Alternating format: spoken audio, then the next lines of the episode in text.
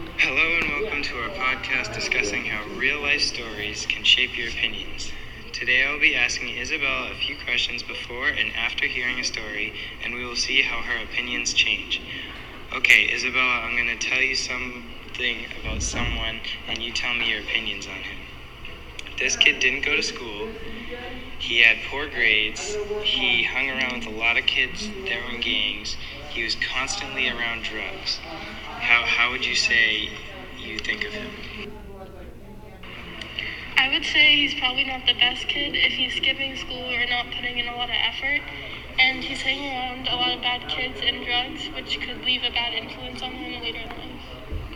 Okay, well, that kid is Jimmy Butler. I'm going to have you listen to a video explaining his childhood, and then I'll ask your opinion after. product of hard work. How would you characterize your childhood from, let's say, around 12 or 13 on up? I think it was it was it was hard. I had to grow up at a at a young age, and I had to be able to not really take care of myself. I had help, but I was on my own for the most part, and that's the way I felt. So what happened when you were in Tomball, Texas, around 13 years old?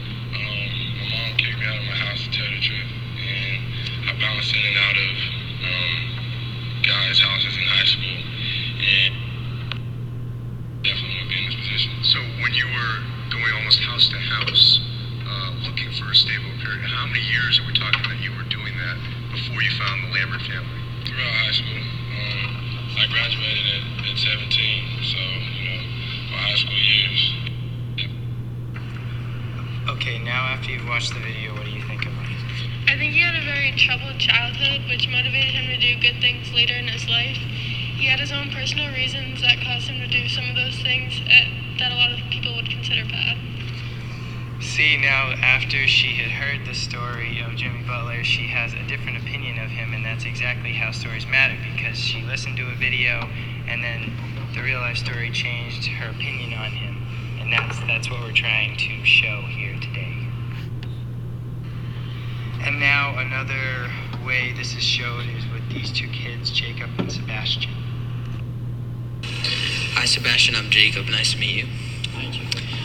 Um, so today I'm going to be telling you about some random person. You have no idea who they are. I'm just going to tell you a little bit about them. So growing up, they um, don't do good on their uh, school exams, or they don't show up to class a lot. They're failing like all their classes, and they're hanging around with the wrong people, and they end up having a kid too early. What do you think about this person?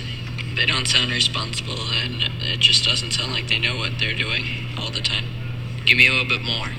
Alright, um, it sounds like he might not be doing the right things, and they're affecting his school life. Alright, um, I'm gonna uh, show you a little clip of a documentary, and uh, I want you to give me your opinion after.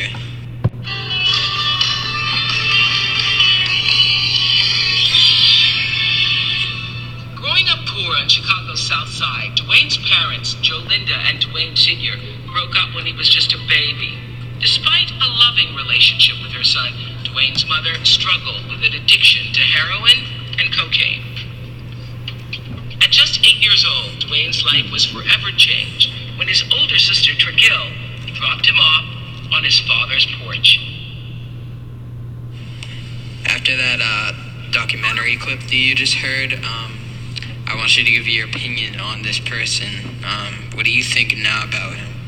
I mean, yeah, it it definitely changes my opinion because he uh, definitely grew up in a troubled situation, which is uh, no place for a, a child when they're trying to develop.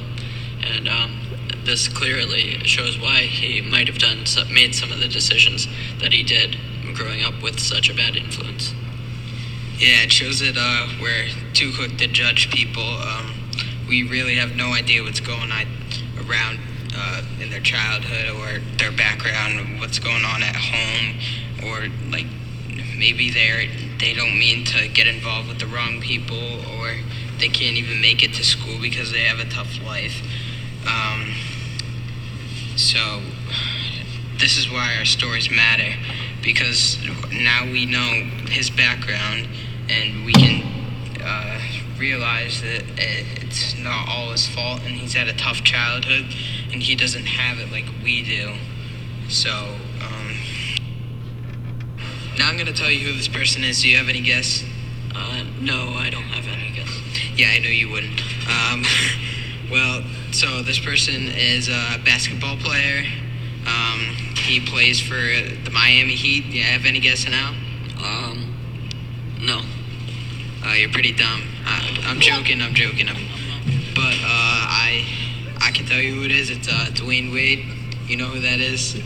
Yes, I do. And that's surprising. Yeah.